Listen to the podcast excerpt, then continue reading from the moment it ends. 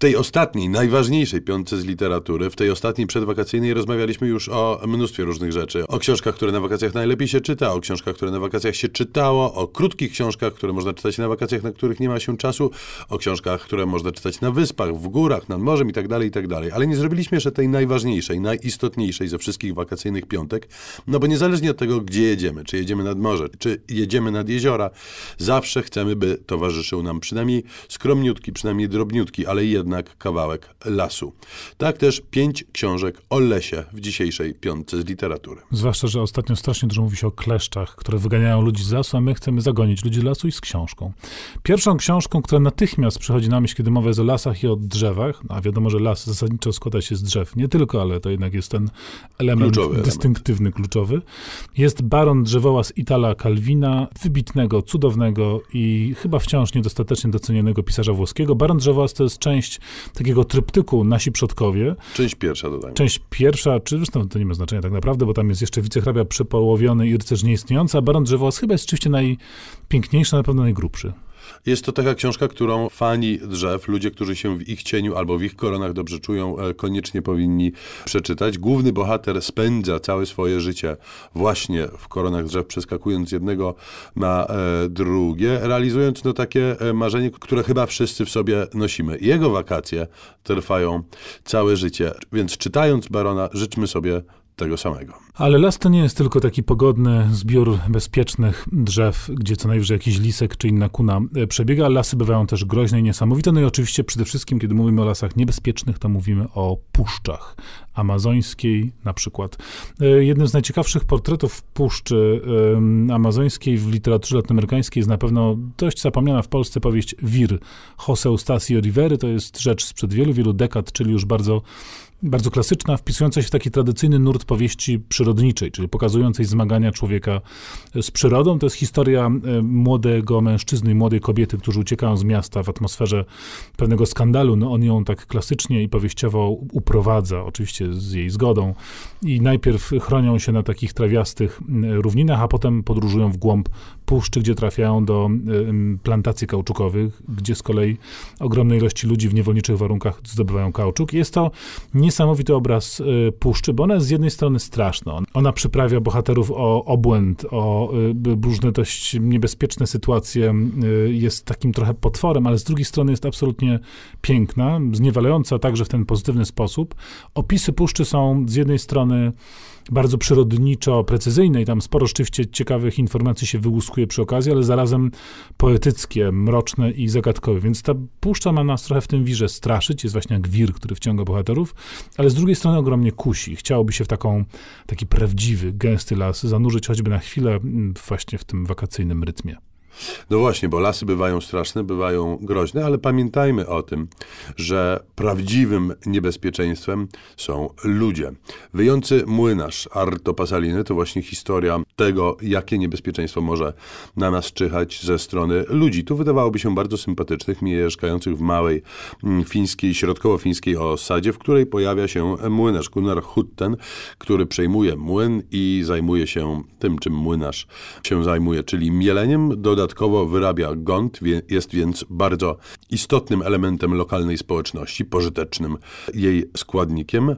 Natomiast dość ekscentrycznym. On miewa e, napady e, depresyjnego smutku, e, po którym to wyje, ale e, potrafi też na przykład naśladować ku uciesze najmłodszych mieszkańców wioski wszystkie odgłosy leśnych zwierząt. Niestety jego e, ekscentryzm prowadzi do odrzucenia, takiego ostracyzmu i on najpierw e, trafia do szpitala dla chorych umysłowo, stamtąd ucieka i kryje się w lesie właśnie. I ten las okazuje się takim rezerwą rezerwatem dla dziwaka, który musi się chronić przed ludzką nietolerancją i nienawiścią. W lesie już jesteśmy, ale wrócimy do niego także i za chwilę.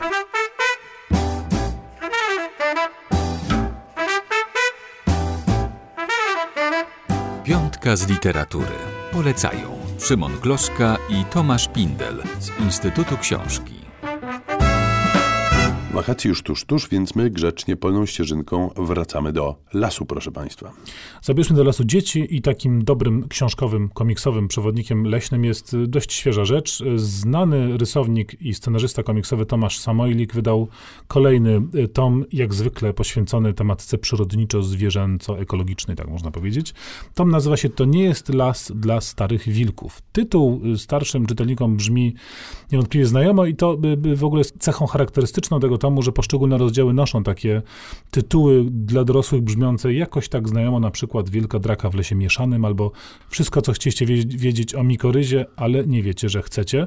To jest y, seria historii, które układają się w ciąg y, mm, cały, w spójną opowieść, dziejąca się rzeczywiście w pewnym polskim lesie, gdzie mamy całą y, gamę bohaterów, ale w pewnym momencie pojawiają się szopy i to szopy stanowią główne zagrożenie.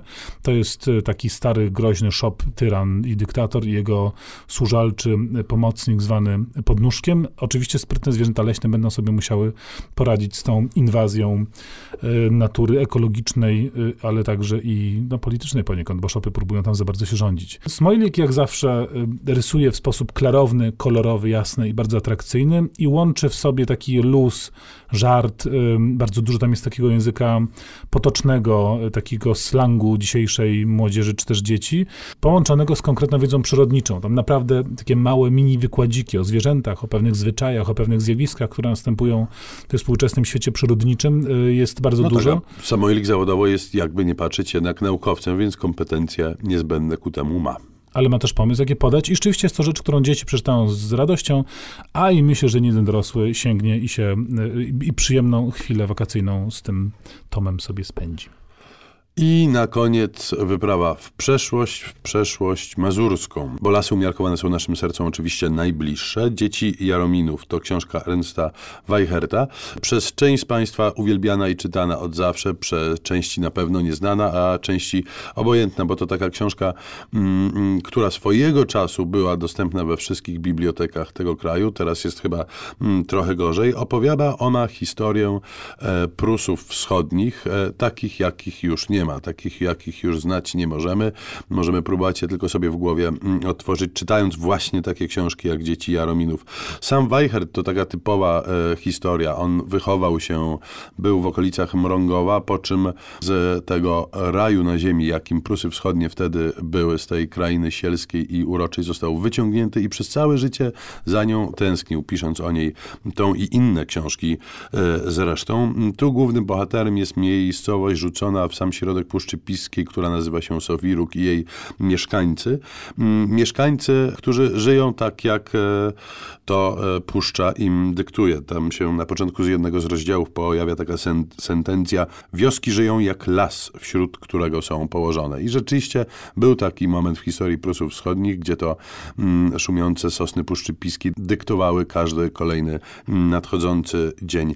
To jest książka, ostrzegam, troszeczkę trącąca już myszką. Ona się może może kojarzyć z jakimiś... Ale leśną myszką. Leśną myszką, e, tudzież innym e, gryzoniem. Kojarzyć się może z różnymi takimi sentymentalnymi, XIX-wiecznymi e, opowieściami o właśnie, o tym, jak to w lesie pięknie bywa. Mm, natomiast myślę sobie, że czytając a to na mazurskiej, a to na warmińskiej przyzbie tą książkę, możemy się przenieść w czasy, gdy było tam znacznie, znacznie piękniej i znacznie, znacznie zieleniej. Czyli co, wakacje i zanurzamy się nie tylko w szeleście liści, ściółki, ale także papierowych kartek. Szymon Kloska. Tomasz Pindel.